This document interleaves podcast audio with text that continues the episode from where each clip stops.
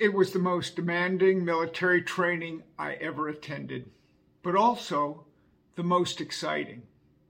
The Army Jump Master School at Fort Benning, Georgia, is a non-stop roller coaster of comprehensive skill training necessary for a soldier to manage paratroopers involved in an airborne operation.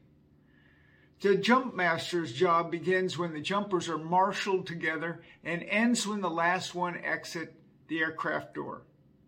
It's an operation that can take eight hours or more. It's all about getting ready to go out the door of a slow flying aircraft flying relatively low to the ground.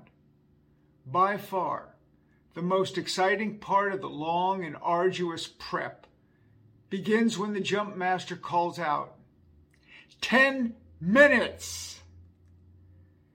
At that moment, heart rates begin to race, palms begin to sweat, and minds become focused on just one thing, which is to exit the aircraft safely and land safely. Focus became even more fixed with the following commands Get ready. Outboard personnel, stand up. Inboard personnel, stand up. Hook up. Check static line. Check equipment. Sound off for equipment check. Stand by. At that moment, the most wondrous moment of the experience happened for me.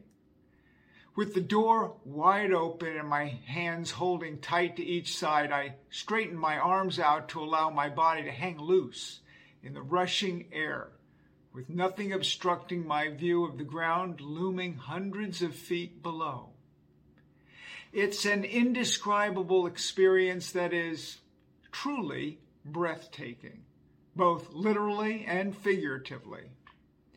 Then, just seconds later, I'm back inside looking at the long line of jumpers who are as ready as one could ever be. To the first in line, I shout, Stand in the door! Then, right after the red light turns green, comes the word everyone has been waiting for Go! Just as a jump master expects paratroopers to be ready to go right up to the point when the green light comes on, so also Jesus expects us to be ready to go when he returns, which will happen in a moment, in the twinkling of an eye, at the last trumpet. For the trumpet will sound, and the dead will be raised imperishable, and we shall be changed. When the apostle Paul wrote that verse, which we find in 1 Corinthians chapter 15 verse 52, he may have had in mind the fig tree parable of Jesus that appears in Matthew, Mark, and Luke. The context is especially important.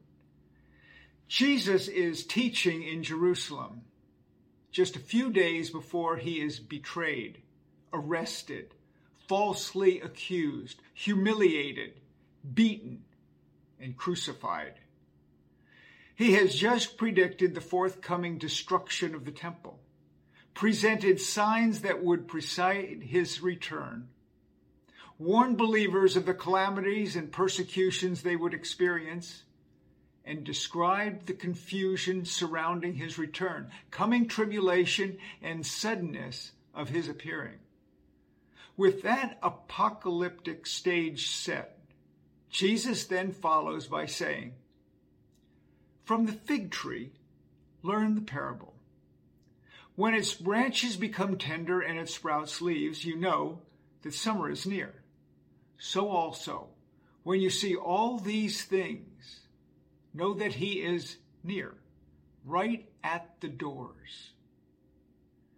In this short, easy to understand parable, Jesus gave his listeners then and now a clear warning with regard to all the disastrous events that would precede his ultimate coming. He was not saying that it would happen in the springtime when leaves sprout on trees, but when events just mentioned become evident. But when exactly will this happen?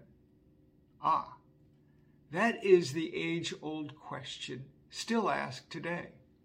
Despite the fact that Jesus gives us the answer after telling the parable when he says, Of that day and hour no one knows, not even the angels of heaven nor the Son, but the Father only.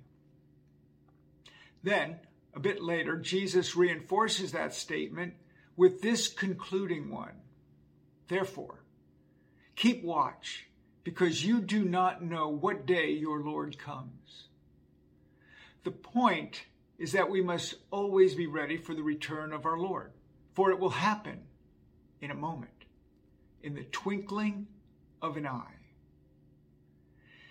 Since any lesson or message is only as good as the application that puts it into action, with this particular message in view, we must now ask how does one prepare or get ready for the ultimate coming of Christ?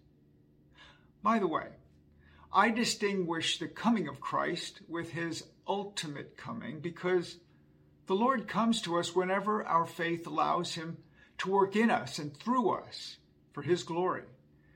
The problem is that most of us struggle with fickle faith that ebbs and flows depending upon our moods and circumstances and whatever else may be distracting us in the moment. Even as the one who doubts is like a wave of the sea that is driven and tossed by the wind, so is our faith tossed about by the ever changing winds of life. How then do we overcome this persistent dilemma such that we are always ready for the Lord's ultimate coming in the fullness of time? The answer may be found in the parable of the ten virgins from Matthew chapter 25, verses 1 through 13. Jesus presents this parable on the heels of the fig tree, so the context is the same. The Lord opens by saying, The kingdom of heaven will be comparable to ten virgins who took their lamps and went out to meet the groom. Five of them were foolish, and five were prudent.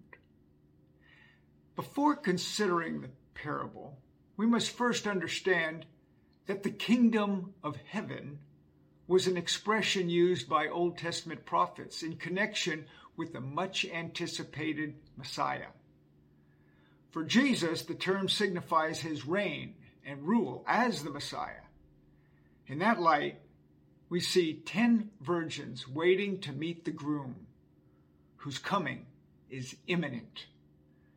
The setting is that of a wedding banquet, which, according to tradition, took place in the groom's home. A large gathering of family and friends would have quickly filled the typically small home, causing an overflow of guests pouring out into the street, which is where we would expect to find the ten virgins of this parable.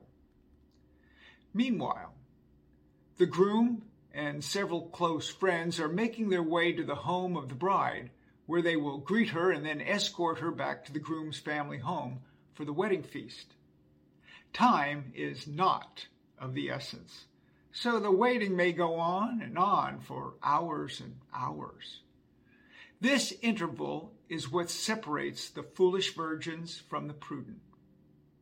We should expect that all of them are properly dressed for the big event and all are prepared with oil filled lamps to light if they must continue to wait after the sun sets.